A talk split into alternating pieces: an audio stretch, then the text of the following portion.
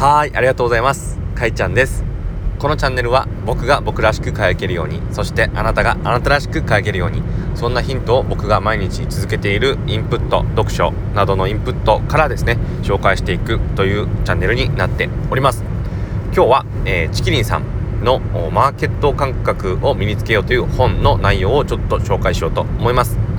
前回前々回もそういう内容で紹介していたんですけども今日はもう最後にしようかなと思ってましてズバリこのマーケット感覚を身につけるためには一体何をすればいいのかここを本から抜粋して紹介しておこうと思います、えー、チキリンさんはですねこのマーケット感覚実際の取引の場面で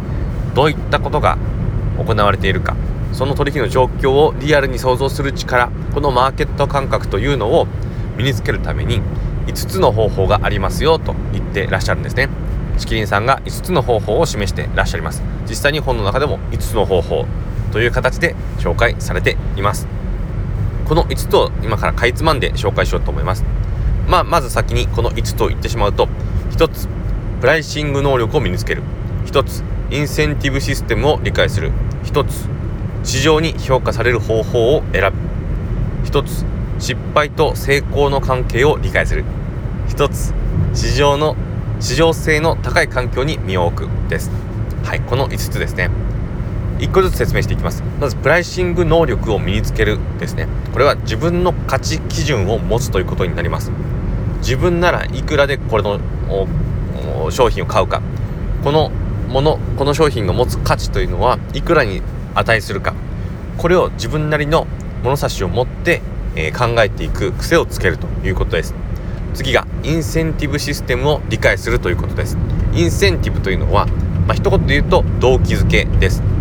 なのでインセンティブシステムというのはこの動機づけを行う仕組みのことですね。こう何か新しい商売だとかを始めた人についてお金のためだけで片付けない。そういったことが大事だということもおっしゃってます。これ確かにわかるなと僕も思っていて例えばうんとなんだろうな。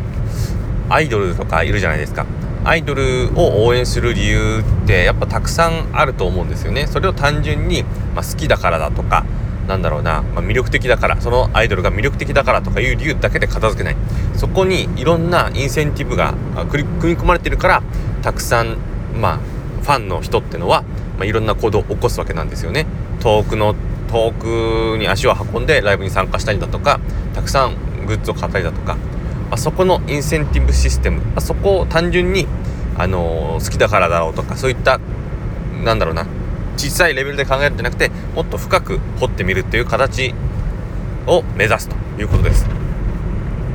で次がですね市場に評価される方法を選ぶですこれはもう簡単に一言で言ってしまえば脱組織をしましょうということです。脱組織というのは、まあ、今までは、えーとまあ、組織でいろいろ決めてたんですよね。で組織から評価されればあの世の中に評価されるっていう流れが、まあ、昔はあったんだけども今はまずこういった流れがないですと。組織で評価されても、まあ、胃の中の買わずに過ぎないみたいなところがあったりします。そういう環境に身を置いておくとマーケット感覚はなくなっていきますと。だからまあ組織で、えー、評価されるっていうためにはですね、まあ、特定のステークホルダーみたいな人この人に評価されるためにはどうすればいいのかっていうことを考え出すんですね。まあ、それをすることでまあ確かにいろいろねその組織の中ではいろいろ有利に動けるようにはなるかもしれないんだけどもマーケットの中で見た時に果たしてあなたはマーケット価値がある存在に慣れているでしょうかっていうことをおっしゃってるんですね。だから組織で誰かに評価されることを頑張るよりも市場から評価されるスキルを磨いていきましょう。そのためには市場という中で挑戦していきましょうということです、まあ、次が成功と失敗の関係を理解するということです、まあ、まさにこれがですねえーと、先ほど、まあ、ちょっと言ったんですけども挑戦して失敗していきましょうということなんですよね。特に今まで完璧な成功体験ばかりという人はこれはですねあまりマーケット的にはよろしくない。つまりは市場ではこれありえないんですよね。一般的なマーケット市場においては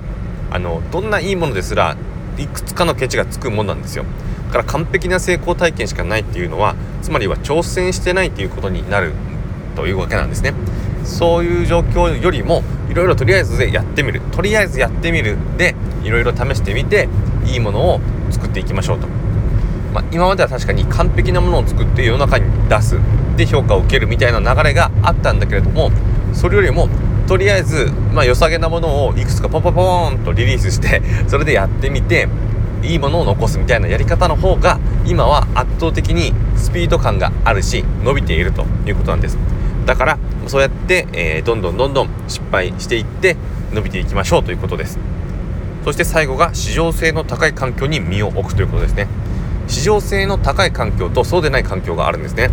分かりやすいのはですねえっ、ー、とまあそうだな。これちょっと語弊があるかもしれないんだけど、まあ、本にあるんでね。本にあることそのまま言うんであのあの気にしないでほしいんですけど地方局テレビの地方局ってあるじゃないですか。地方局って市場性が低いんですよね。なんなら競合もいないしあのー、まあ大体チャンネルとかがそんな多くないからですね。あんまりこう頑張らなくてもみたいなところがあるんだけどもあのそれに対してまあ都心のなんだろうなあのなんつうハブ局っていうんですか？ハブ局なんかはまあそれよりか多少市場性が高くなる。で動画っていう広いコンテンツで見てしまえば YouTube なんかはもうめちゃくちゃ市場性高くてもう圧倒的に市場から好かれるか好かれないかによって